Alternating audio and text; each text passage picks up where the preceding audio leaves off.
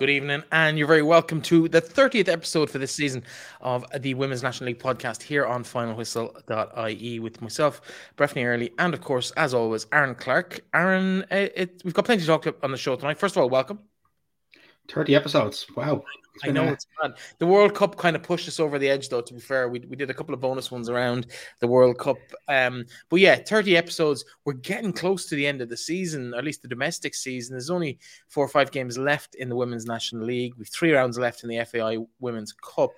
Uh, so really, we've only a couple of international breaks thrown in there as well. We're looking at maybe 10, 10 weeks to the end of the season, and uh, it's starting to take a bit of a familiar tone uh, big wins for Peamount at the weekend, pushing them just a little bit closer to what has almost been inevitable for the last couple of weeks.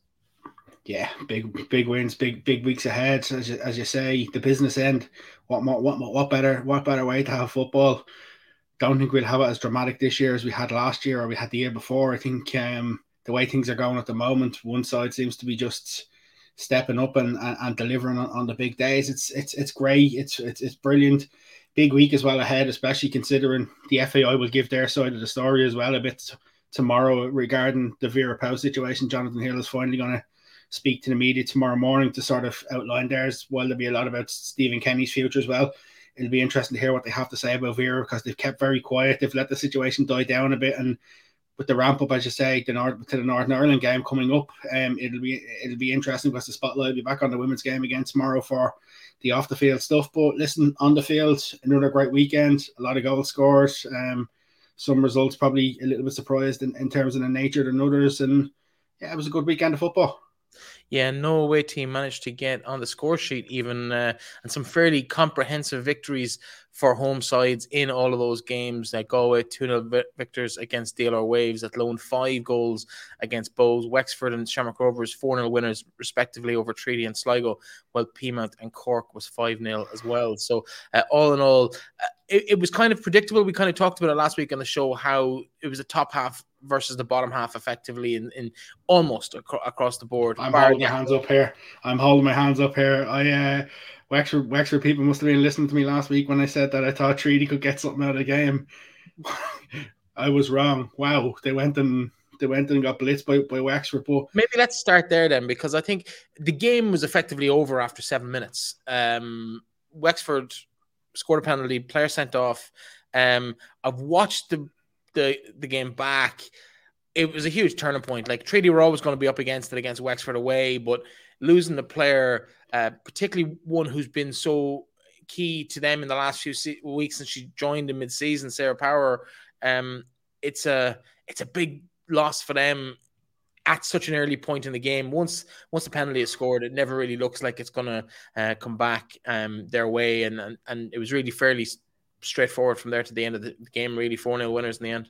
The problem with the problem is, Breifne, when you when you get when you lose a player so early in, in a game like this, especially when there is there's no doubt there's a gulf between the sides. Treaty were Treaty were very good when they played earlier in the season, but to go ten against eleven for so long, probably you'd have to say Treaty probably done well to keep the scoreline to what they, they kept it at because there's no doubt it's very it's very very difficult like I know Wexford had a couple of youngsters as well playing. Nicole Nix made her debut in goal. Um, former played underage with Treaty as well. So you know they've, they've given a couple of runs to players. We've seen the likes of Molloy getting more minutes. I think you look at that sort of situation and from a Wexford from a Wexford viewpoint, it was probably a, a really really important result, especially with with Bohs dropping points. Like we talked last week, could they get back into the top four? That's another big big win from their from their viewpoint. But from Treaty the important thing for them is, is, is how do they bounce back from it. But the disappointing thing from a treaty viewpoint is the fact that they're out of the FAI Cup. There's no league games the week after, so that that defeat is going to have a couple of weeks to stew and, and to fester, and it'll be interesting to see how Alvin Heise sort of rejig, rejuvenates them and sort of keeps them going because you always want to get that out of your system as quick as possible.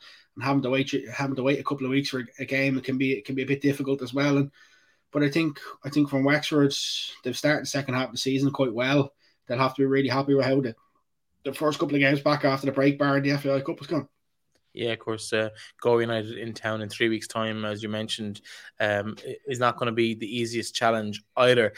Uh, uh, when that chance to, to kind of get that uh, momentum back up and running, uh, it's going to be a tough one for them. Of course, a couple of Treaty girls playing with Galway as well. Uh, let's maybe move to um, Tallaght, Sligo Rovers, the visitors there.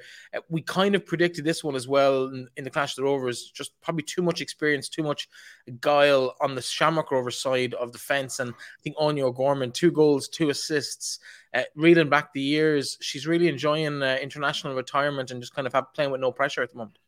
I wonder is Eileen Gleeson being on the phone again this week to see. I, I know they've got a long term relationship. They've, they've followed each other from club to club over the years with UCD and Peamount or whatever. Um, I can't see Áine backtracking on this one. It's a, it's a difference. Like, although strange, it's different. It's different. It's different to 2019. But in terms of listen, Ireland's Ireland's losses a Shamrock Rovers game, two go, two goals early on from them. It sort of makes the game really comfortable, and then it's it's a case of, of, of Shamrock Rovers is how do they see the game out? Go in two and a half time, probably happy enough. Probably probably would have want one or two more, and then come out early second half, score two goals, and, and put the game to bed. And it's, it's a comfortable enough night for Shamrock Rovers. For them, it was it was just as important to just get the three points. That was the main the main objective, and for them, for them to do it and, and to win four 0 I think Collie O'Neill will be happy. He sort of said as when when they were coming back off the break, he wanted to go and beat until now till the end of the season, sort of put the pressure on Peamount, and that's all he can do is continue to win games, continue to to, to, to score goals, and see where that takes them. But for them, it's a, it's another it's another step in the right direction for Shamrock Rovers, and it ties it ties them up nicely on a, on, on a good momentum. They've won their first three games back. They've looked very good since coming back, and you know you'd have to say that the break is probably the next break is probably coming. The week off is probably coming at the wrong time after the cup for Shamrock Rovers. Yeah, but at the same time, you win 4 0 and the rivals go and beat uh, other side 5 0. It's, it's got to be frustrating, that even though you're putting out good performances and getting results, uh, not actually matching what your opponents are doing in that title challenge is uh, must be frustrating as well for Collie. Question for you Áine Gorman, the first goal, was it intentional? Did she know what she was doing when she hit that cross that kind of lobbed over Bonnie McKiernan at the back of the net? Áine will always Áine will obviously always say yes. I think me and you as the as, as the pundits will probably say no always, but Áine will always Áine will always say yes. Uh, worrying for Sligo Rovers, I suppose. I know we've talked about them a good bit on the show, but there seemed to be a bit of a naivety at the back in terms of just. Uh, I know that the third goal was probably a a mistake from the full back, just gave Áine the space, and then she did what she did. But uh, the header probably could have been dealt with better for the the fourth goal. Um, just kind of seemed to sneak in over the line through the goalkeeper's hands, and even the, the marking on the first one. What's missing there? Because we look back to the Sligo, it's a lot of the same players, it's a lot of the same staff uh, that were there when they were doing so so well last season. What can they do to try and bring back some of that? they probably they probably can't, and that's been that's being totally honest. They probably can't. They're probably going to struggle to. Like the, the one problem is is and you, you look at Sligo from from since they beat Shels, they've really stagnated when they beat Shels last season, where other teams have sort of gone up a level. They've gone up in players. They brought additional players in. They brought more quality in.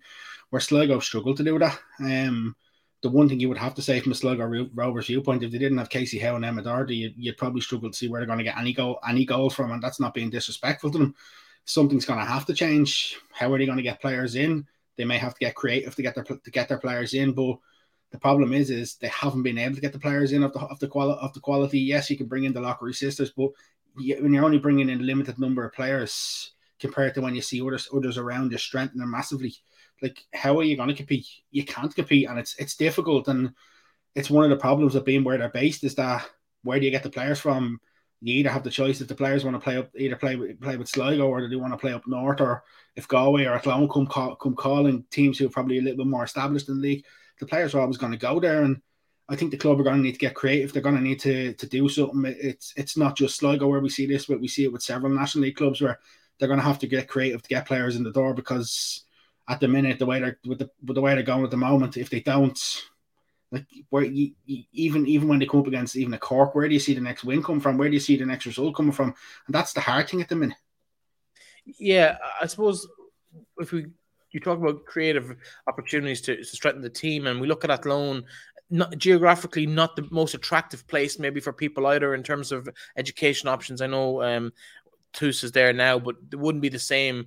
Um, I suppose academic credentials to a, potential Leaving Cert student as maybe a, a, UCD or or the bigger universities or the more established universities as well. But they've gone international and they've brought in some really strong players. Three of their goals this weekend coming from um, former Monmouth University athletes, uh, Dana Sheriff and uh, Maddie Gibson, on the hugely influential for them. And I know they've signed two or three more from the college as well.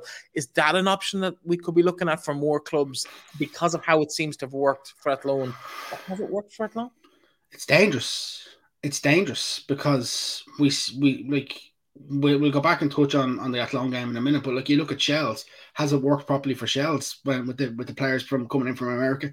Some of them have worked, some of them haven't worked, and the problem is, is it's a little bit of hit and miss. It's how are you going to attract the right player from from a Sligo Rovers viewpoint? Do they have a budget or, or do they have a capacity to do to sort of do that? Probably not. But like you look at even from an Athlone viewpoint for the first for the first while, like Scarlett Heron traveling there, they players traveling from other parts of the country as well that aren't based in Athlone as well. So like it's a difficult it's a difficult one to say just bringing in some some foreign players might it might well work. It might well be it might well work. It might well give you a bit of extra quality, but like it, it it's gonna take a lot of commitment from and I just I just struggle to see where both financially and sort of off the field where where something's going to come to sort of help Sligo because there's no doubt about it. Like you look at Shamrock Rovers, the wage bill at Shamrock Rovers, the players they can attract. Collie O'Neill during the window. Look at the players you just brought in: Joy Ralph, Scarlett Heron, sort of Teague and Ruddy. It's sort of a case of I need additional players. There you go, go and get them. Whereas for the likes of for the likes of Sligo, like the, the financials aren't there. We know that. Like, is it is it better links needed with the college to maybe try and get people on Erasmus over for a year and and, and do with things like that?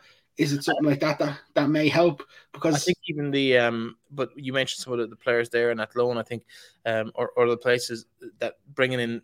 Sorry, I think when you talk about players coming into clubs, it's not even a money thing. It's much easier to no. attract a player when you're second, third in the league, when you're yeah. second or last in the league, and that's that's an issue as well. Um, or you've done something, or you've done something in the previous season where a players like, oh, I liked what was done there. Let me go there. But Sligo had an impressive season last year. Uh, even on the whole, it was a decent first run at the season. The first half it was particularly impressive. Um, surely that's that negates that argument. You would have thought so. You would have thought so. But like that's that's the problem, and that's where we that's where maybe it'd be interesting to hear someone from the club to what struggles they're actually having. Because realistically, from from a, from a league viewpoint, Sligo, a Sligo Rovers, a Cork City, teams like that struggling in the league, it's not good for the league. We need them to be thriving. We need them to be to be to be pro- progressing and, and to sort of be continuing to push up because the worst, the one problem with the league is we don't want to see it to it, and it's getting to the stage now where we've sort of got a top a top a top uh, six, bottom five sort of situation where we don't want that. That's that's the one thing that sort of makes the football makes the league a lot worse. We sort of need a, a competitive league, so like it'd be interesting to, to hear like the likes of them sort of teams what their struggles are, how they're because you know, I'd say I'd say some of it's financial, and I'd say there's other things going on that sort of putting yeah, a couple of barriers. It's funny though because you, you talk about a kind of a split tier. We've talked about the tiers within the league. It used to be three tiers. Now it's kind of two tiers, really, um, within the, the competitiveness of the league. More teams are joining those top sides. Uh, we're seeing the likes of Bohs and Galway really up there competing with Wexford, Rovers, Shels, and, and Peamount. Um, Athlone as well, you could throw in there, I suppose, given their results last weekend, but also over the last uh, 18 months or so. But if we look up north of the border, which you touched on, um, there's a very similar kind of position up there. You're, they're looking at a top five, effectively the five that took part in the um, in the Avenir Sports Cup. Uh, Glentoran right down to Sion Swifts in the league table, but beneath that there's a big gap. It's almost ten points between them and Lisburn and back, and another ten points back to Larne uh, before Derry and, and Mid Ulster and, and kind of Ballymena are we in a situation where we could be looking maybe with the the growth of the game at underage level, and particularly when we look at some of the clubs that have come through at under 17, under 19 in the last few seasons, the likes of Cobh Drogheda, uh, Dundalk, Longford, uh, and others coming into the league, um, even Bray Wanderers, could we be looking at a situation where we are looking at a combined league. Is that more realistic in the women's game than in the men's game? Is it something that we should be looking for, maybe where we take six from the north, six from the south, or even five and seven, as we've based on results, um, and put them into a, a single twelve-team division and make a first division in each jurisdiction effectively uh, with the rest and the newbies because like the DLR's Treaty, Sligo, Cork on this year's forum would be competitive and probably even be the best sides in a second division effectively against some of those sides we've just mentioned, and less daunting for the likes of those under underage teams to become senior clubs if they know they're not going to have to go to Shamrock Rovers or Peamount in their first season. It's a, it's a very valid question. I had seen a bit written about something similar. I do think the, the women's will be a lot easier to do than the men's, 100%.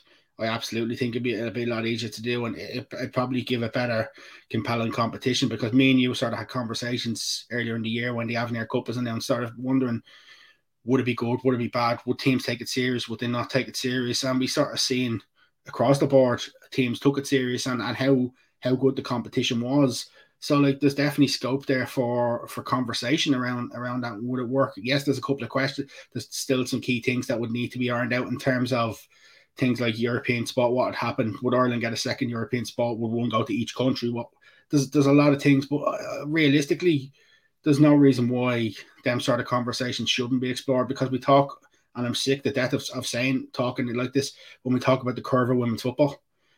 This could be a potential to actually get both the Northern Irish League and the League of Ireland here for, for the women on a, on a massive upward trajectory it's definitely something that conversations would have to you'd like to think conversations may have happened considering the success of the Avenir Cup.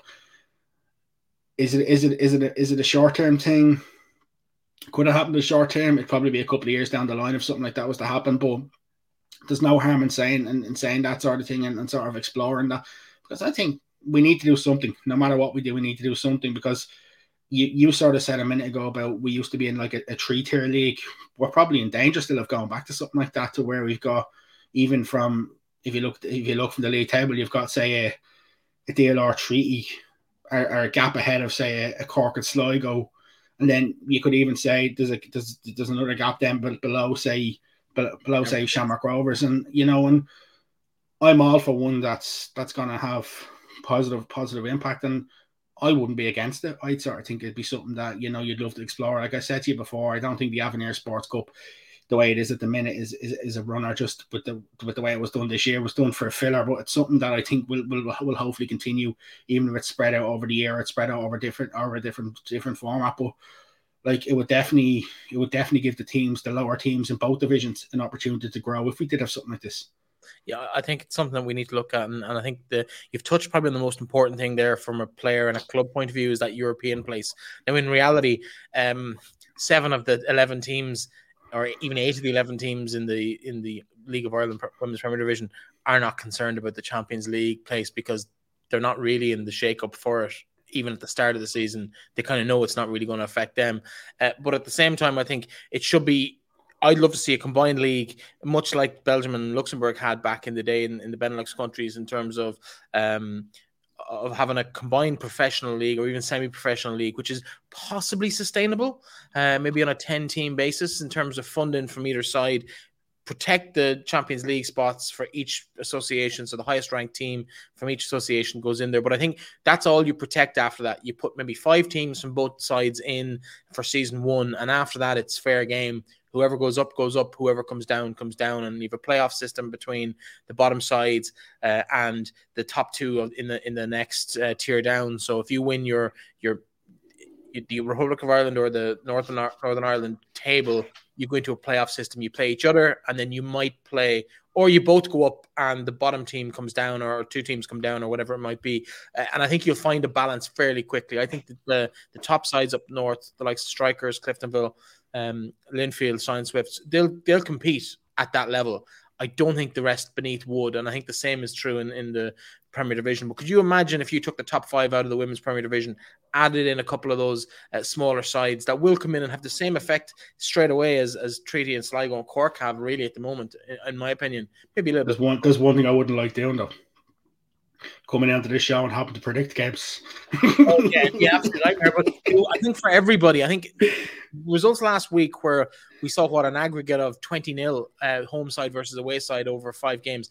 That's not good for anybody. It's not good for the teams winning. It's not good for the teams losing. It's not even good for the sponsors and the people going to the games. So we need to get more um, level. And I think, given the size of the game, given the size of the country, um, I think and, and given the probably the the small nature of the interest in the league, it's still very niche, even within football circles. Despite the World Cup success for the Republic and the European Championship success for the for the North, it's still fairly niche. The average football fan on the street, um, a doesn't care about the domestic league for the most part, and the ones that do don't really care about the women's football either in, in huge numbers. So um, you're only really talking about a couple of diehards that are going to be uh, annoyed about this, and I think it's positive. So I don't even think there's going to be that much of an annoyance about it. I think the two associations should take that as an opportunity to start looking towards maybe down the line combining um, the leagues, uh, maybe for the men's as well. There are other opportunities down the line as well.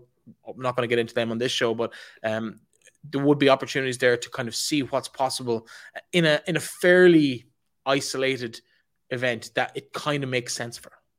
Hundred percent. Like we've seen it in other sports how how it works and it, and it works very well, and that's that's the biggest thing. And I think like the, the one thing that people need to realize is we're not saying this because we think you know we just want we just want what's best for football in this country. That's the biggest thing. It's not about if the FAI can can do something or they think they can get a sustainable way that we can build our league to where our league is great by itself you know we're all for it. We're happy to support in any way we can.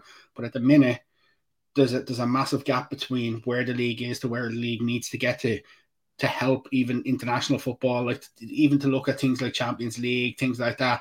There's so much of a gap to where Irish clubs want to get to, to where they actually are at the minute, and like anything that can help is, is important. And I think, like as you see, you touched on with the score lines at, at the aggregate the weekend, like it's not that's not sustainable. That's not sustainable. And and and the funny thing is, you look at some of the results from the weekend, like the one for me that stood out like the Bow, Bows being beaten 5 0. Yeah. Bows hadn't, Bows had conceded, conceded 13, get 13 goals all season before that game. And then they, then they nearly go and what? They concede, they concede five more to bring up to 18 goals after. So like they've conceded, they've conceded more than what 25% of their go, more than 25% of their goals in one weekend. Yeah, yeah, we've been totally sidetracked, of course, from the games that took place last weekend uh, by fantasizing about what could be done with the, the league in this country. Let's just finish off the results of the weekend from last week. Uh, Peamount Cork, Ellen Dolan, three goals from her, um, sealed the deal early on, really, um, in the second half with her second goal, Avril Brierley's uh, first to, to, put them 3 up, and then it was kind of open season from there on in. But in terms of um, Peamount, if you look at the attacking players they've lost in the last six to eight months, uh, and they're still producing a youngster that can come out and score a hat trick in a game, um, it's impressive what they've been doing there over the years, isn't it? It's not the funny thing is it's not even just one youngster. That's the funny thing. It's not even just one youngster. It's it's multiple youngsters. That Jess Fitzgerald as well. Like and then you, you're looking at over the years. You have to think the likes of Della Doherty played with them before going to Wexford. They're just constantly just churn that player out, churn that player out. But for me, I think the biggest thing is is the fact that everybody says, "Oh, they lose Kate Mooney, top scorer. Who's going to score them goals?" Ellen Dolan scored four in two games. Yeah. You know, and it, it it's just a, a, young kid taking a chance and sort of saying, "Listen, I'm good enough." The one thing I will say, and you probably have to, you'd kill me for saying this, but James O'Callaghan has to be a, a massive red hot favourite the minute for, for manager of the year for what he's done, whether they win the league or don't win the league, because of the fact that did six starters walk out the dressing room start the year.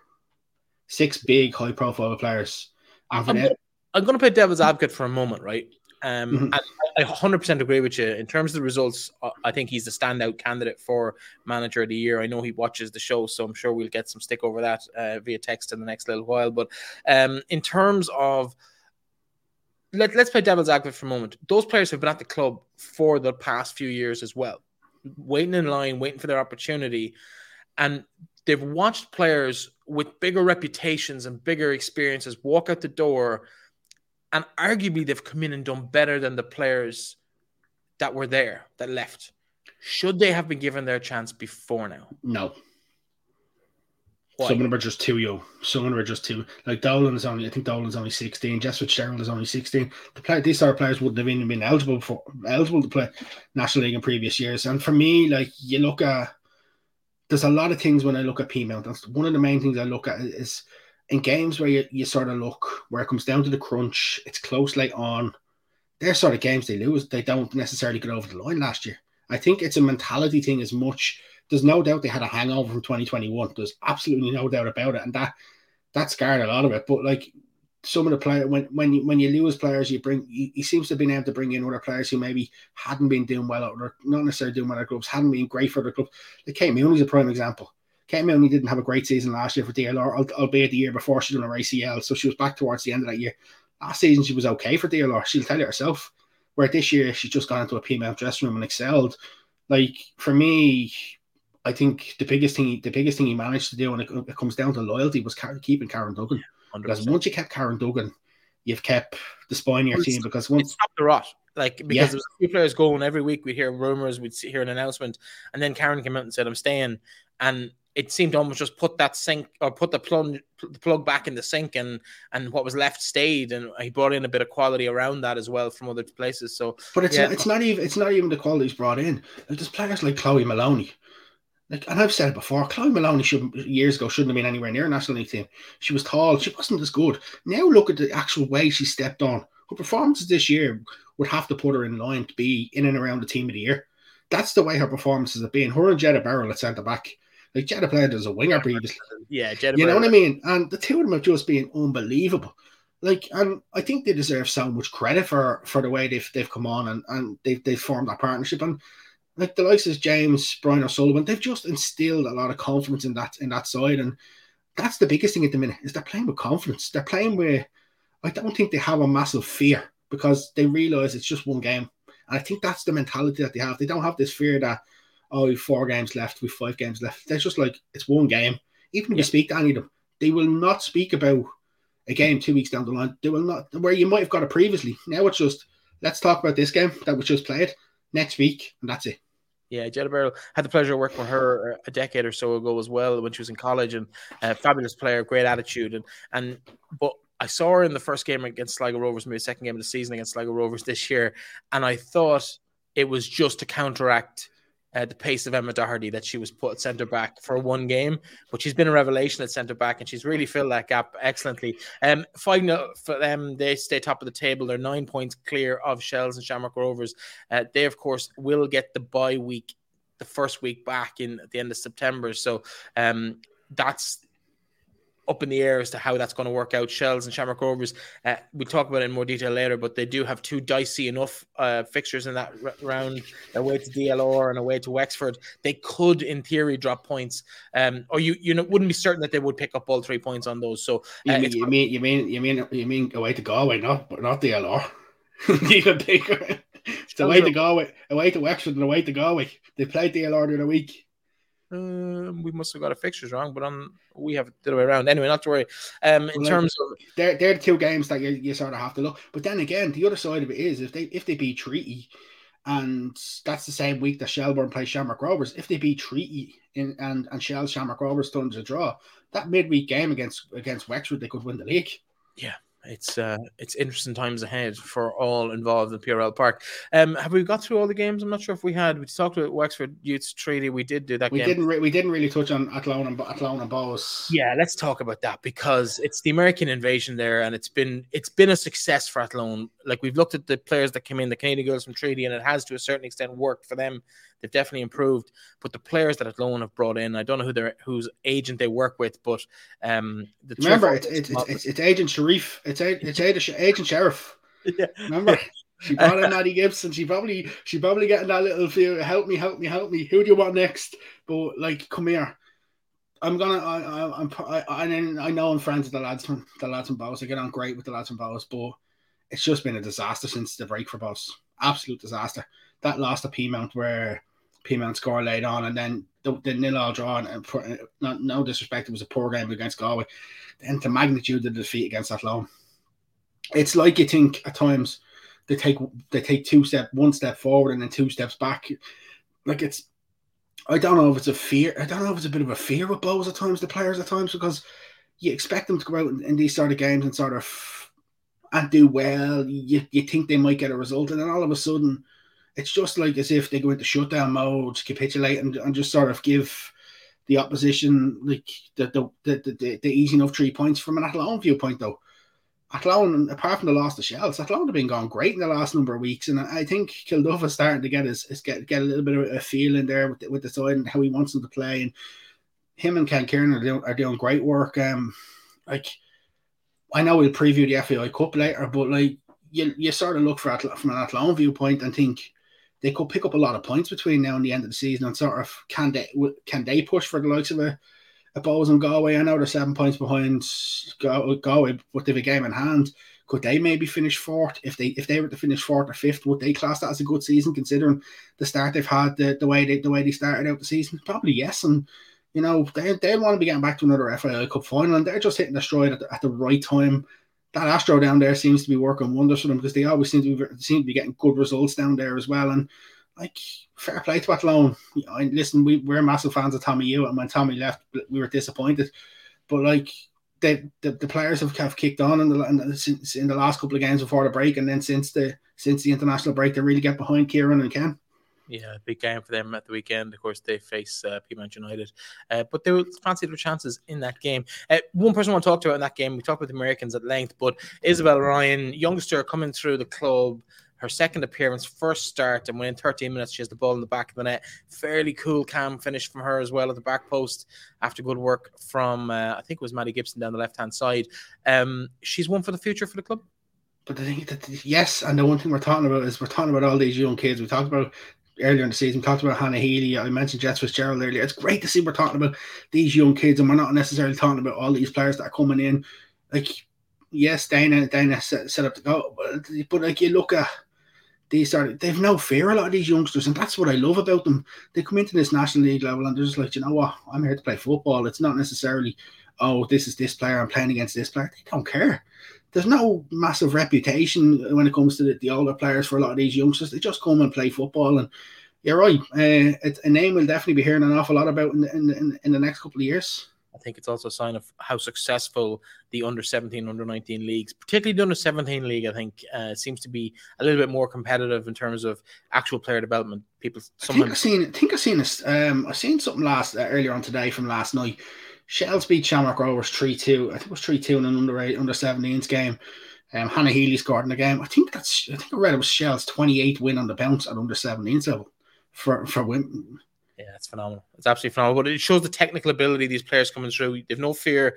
They're capably good enough. They're technically good enough. Mentally, they're they're up to the challenge as well, and uh, it's really impressive. And the future is very very bright for us. Let's take a quick look at the league table. If we just uh, just before just before we do, uh, we we only briefly touched on it.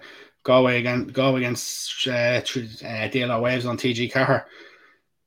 Galway, Galway, they just know how to grind out wins at times. They just know how to a record crowd as well in Deacy Park, and, and, things are things are things are going quite well for them. Phil Trill will be happy. They moved ahead of Bohs in the, in the table into fourth place, sort of eyeing up if the teams above them drop some points. Can they can they get third? I think that's going to be the, that's going to be what they're looking at now in the next in the next run in the games. But DLR season just continues to be more and more difficult struggling to get a struggling to get a win at the at this stage. And will DLR struggle to hold on to players at the end of the season? I think so. I think so again, but it's it, and it's sad at that extent that extent, but the windows just seem to have got them the last couple of years because it's very difficult to compete with what the other Dublin clubs can offer at the minute. And it's like we we talked about Sligo. The only way the only way I really see DLR surviving in the long term is if they can get back amalgamated with UCD and sort of get the scholarship opportunities back for the for the players because otherwise I think it's going to be a real real struggle. They're losing players out the door. Sponsorship obviously probably isn't isn't really a massive thing there. How long will the council fund continue to throw funding in towards it? So it's a it's a it's a difficult. I think it's definitely a difficult period ahead for DLR. Yeah, it doesn't look great for them. Uh, given how this season has gone. But I suppose we will see how that pans out. I know uh, they have plenty of experience within the club and they've got through uh, bigger problems than this over the last few seasons as well. So uh, we'll see how it happens. Anyway, in terms of that, let's take a quick look at the league table. Here is uh, how it stands at the moment. Of course, Peamount United top of the table by nine points. Uh, they will, not play in the next round of league games. Of course, they're in action this weekend. Shels Shamrock Rovers joint on 34 with the game less played than the P- Peas, which actually puts them two wins behind uh, or three wins behind, but with that game in hand. Uh, Galway, best of the rest in fourth place, back just ahead of Bohs, Wexford, and a little bit further back Athlone Town.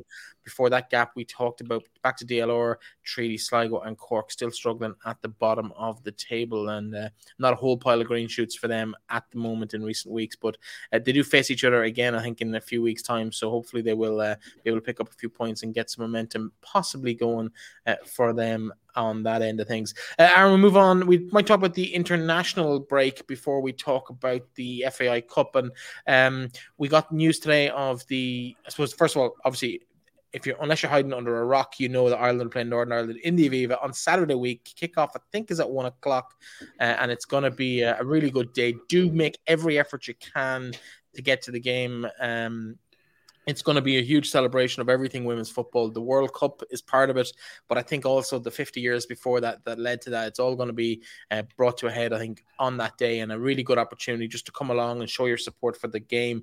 Please make an effort to go along. Uh, tickets are available. You find them if you just Google uh, the game. I think Ticketmaster are the preferred option, but you'll find them wherever uh, they are. Um, Aaron, we're both going. It's going to be um, a big game for Ireland. Eileen Gleeson, who we're both familiar with, uh, is in the hot seat for these two games against Northern Ireland, Hungary. Um, in terms of her support staff, the coaching ticket was announced today. Former Cork City manager Colin Healy, of course, uh, uh, Irish international of note uh, in his own right, some 20 years ago with Celtic and Ireland, um, is, is her assistant manager. Emma Byrne, of course, record caps holder for Ireland, uh, former captain, and uh, and I suppose all round leader of the Irish women's team for a generation, uh, is another assistant coach, and then they have uh, Richie Fitzgibbon in as the goalkeeping coach. Uh, your thoughts, in principle, on on the coaching ticket? Healy is probably the biggest surprise for me. Um, don't really know what his what his connection is, or if he's any much of a background when it comes to the, to the women's game. We all know what he, he was manager of Cork when they got promoted in the in the men's. It's it's a it's a ticket that's for me, it raises a few eyebrows because you'd love to know how they sort of got to the dynamics of bringing in Colin, Colin Healy, Emma Byrne, and Richie Fitzgibbon. I think Emma Byrne is a is a clever it's a clever milf for me because I think Emma Byrne will help to sort of link Eileen and the squad. Emma's a really popular popular character. She she's played with a lot of these players as well. So I think that'll help an awful lot. The one thing the one question I would have is is what is Emma's role? You know, yes, you've named her as an assistant coach, but what is Emma's role? I think a lot of people, when they see Emma Byrne, probably would have thought she, she'd either come in as an assistant manager or she'd come in as a goalkeeper coach. I don't think anybody thought she'd come in as an assistant coach. Is it to give her a bit of experience? Because I don't think she has an awful lot of. I don't. I don't recollect from from from memory and from doing a little bit of research of her actual coaching clubs. I know she's done like coaching coaching kids and stuff like that. She has co- she has coaching badges. I think she's either got a UEFA B or she's got a UEFA A. So she has got some of her coaching badges and like the biggest stand with with a massive potent or massive background in the coaching side of the game. Punditry, yes. A former player, yes. I, I think she's a good appointment, but I would be very skeptical of of why she's there, what she's going to bring to the table in a coaching sense. The rest That's, of it top notch. But that's, the that's the biggest question I think is what is she actually going to bring and a coaching because yes, she's played in goal. So if she's not a goalkeeper coach, she's just there as an assistant coach. What is she actually going to do? Is she going to take part of the day to day session? I think that's probably something that we'll have to wait and hear from from Eileen to to what exactly her role is going to be. Is it just going to be to help her to, to give her a bit of experience in and around the international setup as well? I, I, I think Colin Healy could work um, for the time being. You look at Stephen Rice spent some time in with in with the side before. They've had others others come in who've who've had who've, who've worked in the men's game and then sort of gone off on, on different directions. They've come in and have a do a bit of stuff with them. And when I've heard like these sort of coaches coming in, I've heard I've heard good things. Like in, I hope the I hope the Healy one help the Healy situation helps. I like. Is Colin Healy flying a kite for the full time manager's role? I don't know. See, the problem is, is and it'll, it'll, it'll become an awful lot more clear tomorrow. I think when Jonathan Hill speaks to the media. If the FAI decide to get rid of Stephen Kenny, I don't think they will until the end of the campaign. Does that reduce their ability to get a, a how would you say a higher profile manager in now because of the budget that will be needed for the men's manager? That's the question I have, and that's the sort of I'm interested to see what way they're what way they're going to go about it. Like there's been some coaches that have sort of been not named. I know I've heard some names that have been sort of dropped as would they potentially like the one name that's always linked to it as well as Colin Bell is always linked to Ireland again uh, with a, with a comeback. Um, given the way he left last time. Randy, Randy Waldrum, the Nigeria coach link.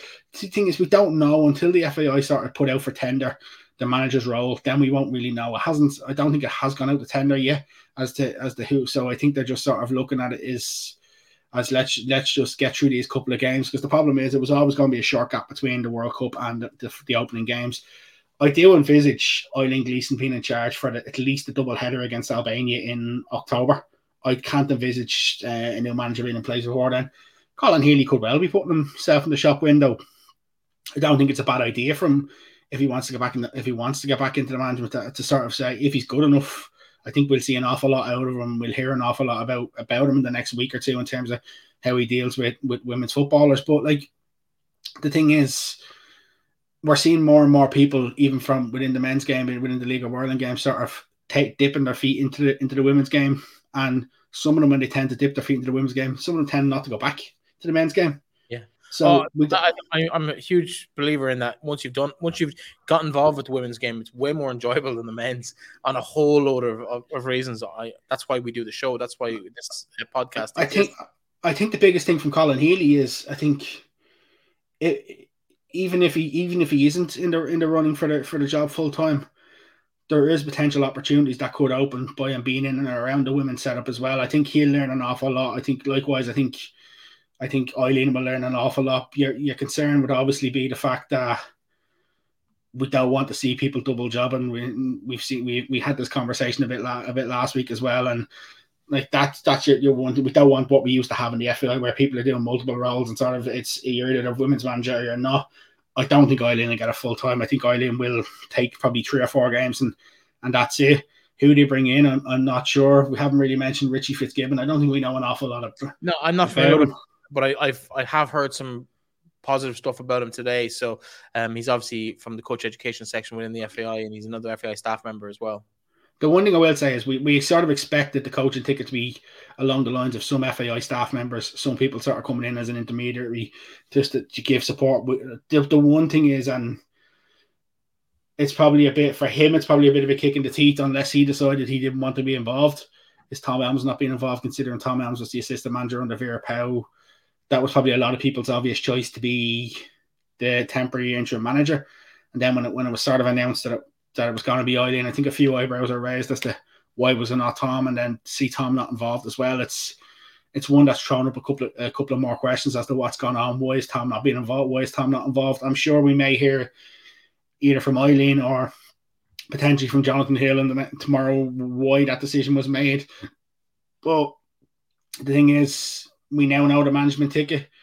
The one thing I will say, and I don't, I don't mean to sound bad when I say this, but maybe having Emma Byrne as part of your coaching ticket might put a few more bums on seats as, as well, and might help a few more people because Emma Byrne is involved. They might they might go. Um, like I'm just really hoping that we get a massive crowd. Like for me, what do you call success?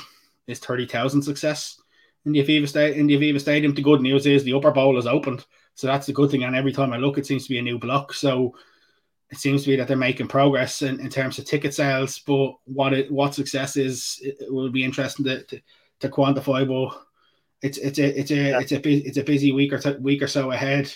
The only one thing I will say for people listening, the squad hasn't been announced yet. We haven't got a confirmation just yet of when the squad's announced, but I suspect it, if it's not announced tomorrow, it'll either be Friday, Friday or Saturday at the latest when we will get the Ireland squad announced.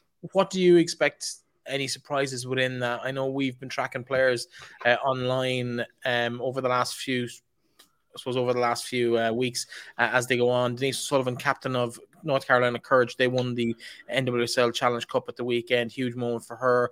We've seen some other players. Caitlin Hayes, we've spoken about the podcast. Not and never played for Ireland. She's 27, English born, playing in, in Celtic, uh, but Irish eligible. Could we see her included? Nic- Nicole Douglas, uh, another English girl with uh, Irish eligibility. She's playing in America as well. Um, right down through that list, we're seeing players Will Diane Caldwell be involved? Has she played her last game for Ireland? 35 years of age, still doing the business. Uh, in the Women's Champions League and in Switzerland as well this season. So we've seen a fairly um, mixed bag. Birmingham City, there's a big Irish contingent there, not going their way in the championship, albeit after only two games, they're having a, a poor start to the season. Will that have an effect? Grace Moloney's come in, done quite well um, at London City Lionesses as well. Hayley Nolan missed out in the World Cup squad, has been impressive for Crystal Palace. They're top of the championship. Could we see some of these? Tyler Toland's back in England as well. New manager. Will we see her back? Uh, thoughts on all of that? Um, I can't see I can't see Caitlin Hayes coming into an Ireland squad. I don't mean to be disrespectful to Caitlin, but I, I think there's better players than, than Caitlin Hayes in terms of I know the clamour on social media for Caitlin to come in. In terms of Tyler Toland, I just want conversations to happen around that.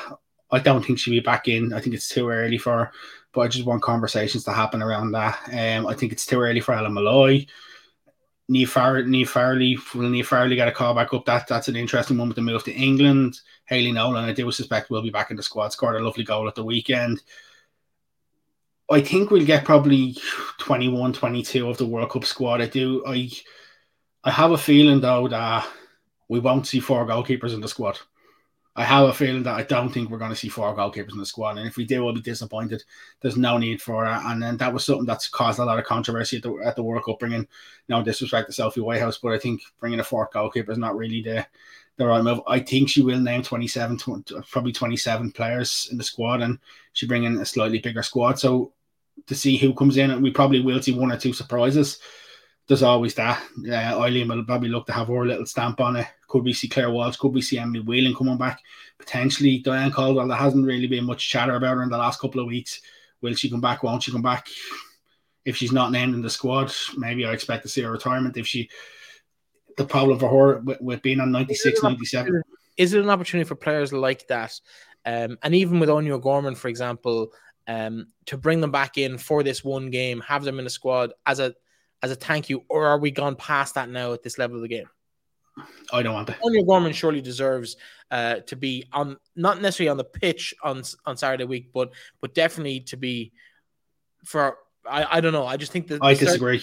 I, I disagree. I think the FAI should do a presentation to the likes of Áine on the on the pitch before the game to say thank you. Um, I, I don't. The one thing I don't want, and I don't want it to start under Eileen's reign, even if it's only a temporary reign. I don't want this credit in the bank situation to continue because that's what annoyed a lot of people. I think I want players picked for simply based is: Are you playing well with your club? Are you on form? Yes, you deserve to be picked not this oh oh I'm just going to pick them even though they're not playing. I think that that that does a disservice then to the other players. Like you look at Jamie Finn, it's it's still heartbreak to see that she didn't make that World Cup squad. Hayley Nolan played every minute last year for London City Lionesses in the championship. One of their best players doesn't make the squad, but yet players who haven't played barely any minutes in months are brought into the squad, and that's what sort of clamored and caused a lot of people to have controversy. The only thing I, I do hope, and if she is involved in the game, is if Sinead Farrelly's pulled into this squad, I just hope we can finally drop the uh, the whole situation of oh she was only brought in late just because it's the World Cup. Because I wanted to ask you about that because we have a, a number of players, four definite um, potential includees in the squad: um, Denise Sullivan, Sinead Farrelly, Marissa Sheva, Kyra. Kyra Carusa, uh, all playing in the NWSL. Nicole Douglas is in our list as well, purely because she's Irish eligible. But uh, will we see four, four of those mentioned, uh, listed in the squad will Farrelly be in? she's definitely good enough. Um, will those four make themselves available? I'd expect Denise O'Sullivan, been Irish born, to um, Marissa Sheva. Well, it's, it's an official international. It's an official international window, so I would expect them all to be available if uh, unless unless they pull up injured. I would expect them all to make themselves available. Will she pick Sinead Farrelly? I'm gonna be honest with you. I'd be disappointed if she doesn't. Yeah. And that's being honest with you. I'd be disappointed if she doesn't. Like I got to spend a little bit of time with Sinead pre pre Australia before after the last game in Australia at one of the media days, and like when you see the clamor of of the abuse that come towards her just because it wasn't her decision, she wasn't the one who who who, who decided to bring her in late. That was Vera's call. And to see the people sort of taken out because Sinead was picked ahead of Jamie. Listen, I don't agree that Jamie shouldn't have been left out of 23. I would have would have had Jamie in, but when you see things like the personal attacks towards some of the players, I think that was a little bit it's probably a bit emotional from certain fans, and uh, uh, I, that was the one thing I didn't like. So I sort of hope she comes back, she plays again, she plays more for Ireland, so then people can move on from that and say, "Oh, she only come for the World Cup." Marissa Sheva is probably the is, is probably the interesting one because I think Marissa could be a little bit on the chopping block when it comes to Ireland having when they have a fully fit squad. Will she get in? Won't she get in? She could be on the cut line. There's no doubt she offers us. She offers us. She definitely offers us a lot good. But then when the likes of Leanne Kiernan is fully fit, Leanne Kiernan has to be back in there. Will Ellen Molloy come back in? Jesse, when she's fully fit, will Jesse come back in? And there's a lot of questions. I do suspect Aoife Mannion should should be back in and around that. Aoife sort of travelled to Australia. She was going around following the Irish, so I do I do think Aoife, Aoife will be back in. The question the question for me though is uh, will will the Fordham from America be in? I'd probably say yes, and yeah, I'd probably I like, expect. I like Sheva. I think the pace, just pure pace that she has. She's a 400 meter runner as well. Um, for half the season in the, in the NCAA back in her college days, and and impressive times. I think she'll be I think she'll be in an Ireland squad if she's selected for an Ireland squad. I think I think she I should. Yeah, I don't think she, she won't come. I think I, I do think she has to offer more for Ireland. I think she can do more, but then again, that just comes down to is it how is it how Ireland are set up in the World Cup to, that didn't really suit because she, there's no she's not a rifle she's not a, a, a wing back. There's no. no if buts or maybe. No, and the one thing I will say is she was a scapegoat in, in, in Sydney, and to see her come on against Canada and to see her I, I was delighted because I, I, I, felt so sorry for her after that, the way she was made a scapegoat when it was for me, it's not her fault. If I'm put in that situation as well, I'm probably going to do the same thing because I'm not experienced at, defending that sort of thing. So I do think she needs to offer more, offer Ireland more. But if Ireland play a more positive system, I think it'll definitely help her. It'll definitely help her to actually offer more for Ireland.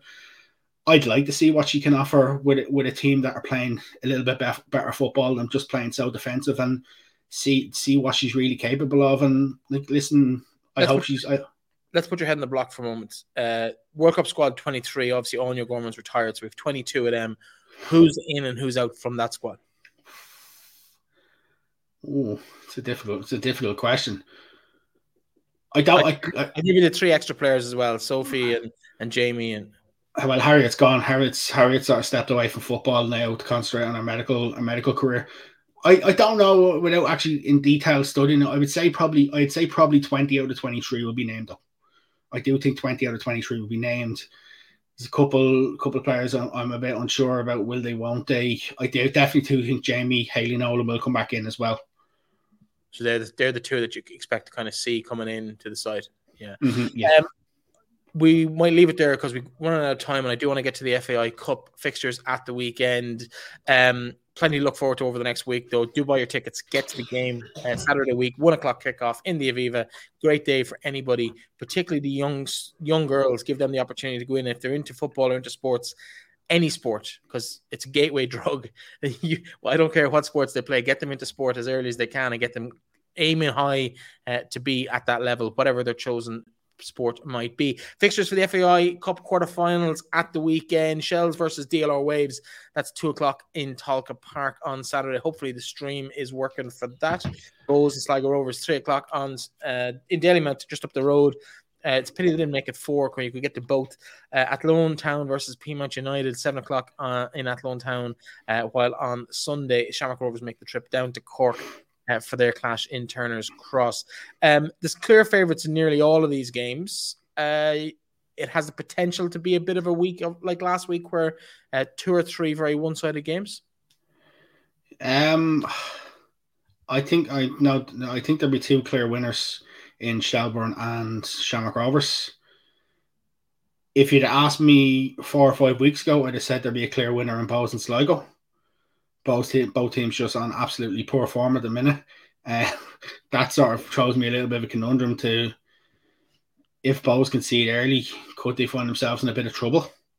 That would be the question I'd have to ask. They should be favourites and should come through it, but I don't think it'll be as easy as as we think. And then in the other game, you can toss a coin.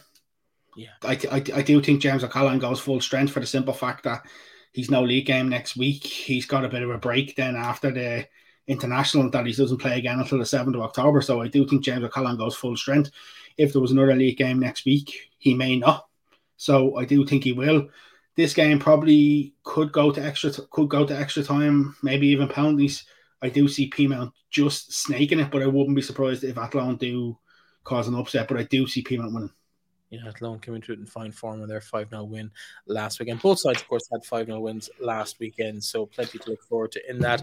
Um, if you head on the block, we've said Shels and Shamrock Rovers more than likely go through. We're edging towards Bohs, I feel, from that conversation.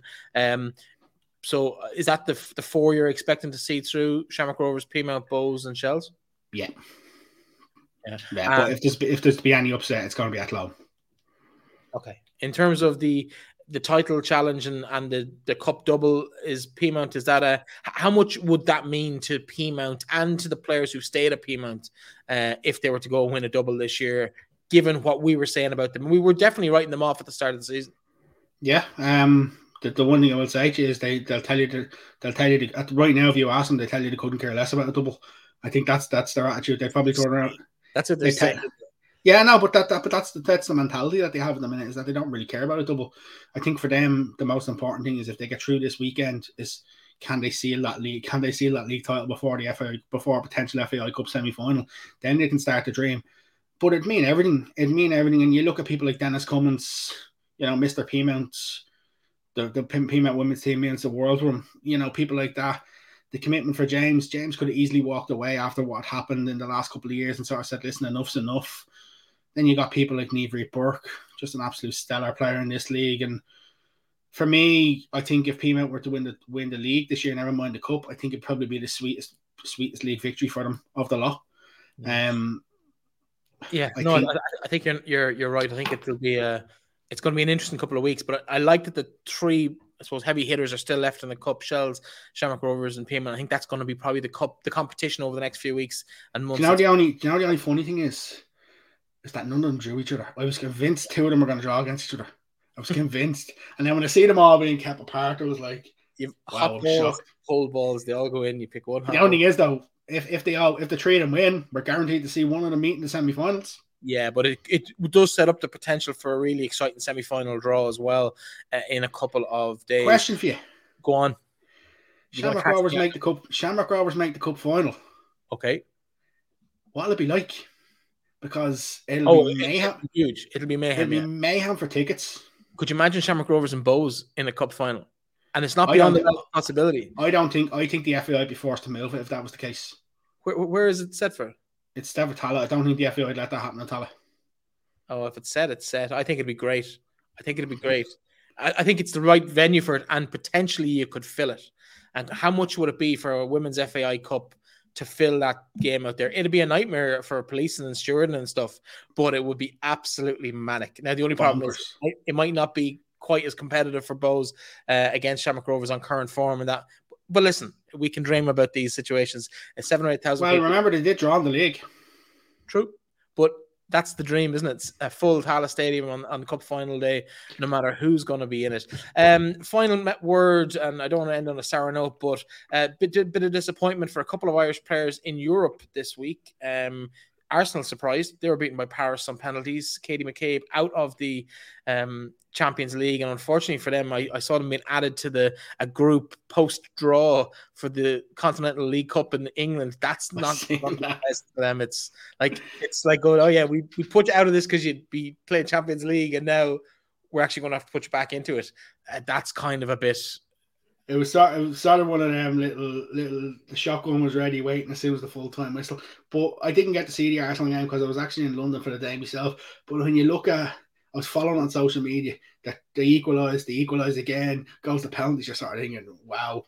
Then just on, on a positive note though, with the likes of uh, Emily Whelan, Claire Walsh getting through to the next round, Aoife Colville making some appearances last week for for Glasgow, sort of continuing her recovery from ACL as well. So like there's positive for some Irish. It wasn't all negative. On a positive note, though, for Katie McCabe, uh, the ball in for I think the second goal was absolutely inch perfect. We'll take a couple of them in 10 days in the Aviva Stadium. Uh, for Shels, though, we haven't really talked about it much in terms of um, the show, which is weird because we did give a top billing. But in, in terms of um, their performance, uh, thoughts? Crippled by crippled by the fact of they're, they're just constantly being gutted in the last couple of years. Brought too many players in, trying to sort of mix and match players. it's difficult with not a lot of time in between it. You can play all the preseason friendly, the mid-season friendlies, and and they've limited game time. I think the biggest difference between Shels and Glasgow is probably full time football. 2 0 down, 25 minutes to go. A couple of strange substitutions if you're chasing the game. Yes and yes and no, but then again, Noel has made strange substitutions many a times. Sometimes they've worked magic from, other times they haven't. Um, Shell's probably just ran out of legs, and you know I think that was the biggest thing. They just ran out of legs, and he need to play, replace players. The biggest thing their bench isn't strong. Their bench isn't that strong. To you have to have the options of bringing on quality. So sometimes it's it's going to be players that maybe we don't expect that do come on. Um, young Hannah Healy, obviously, as we said last week, the youngest player to play Champions League football and then but I think the most important thing was to finish with a high and finish with a 3 0 win against Cardiff. I think that was probably the most important thing. Absolutely. Well, listen, Aaron, thanks again for joining us. We'll be chatting again next week ahead of that key game between Ireland and Northern Ireland. We'll talk to you then.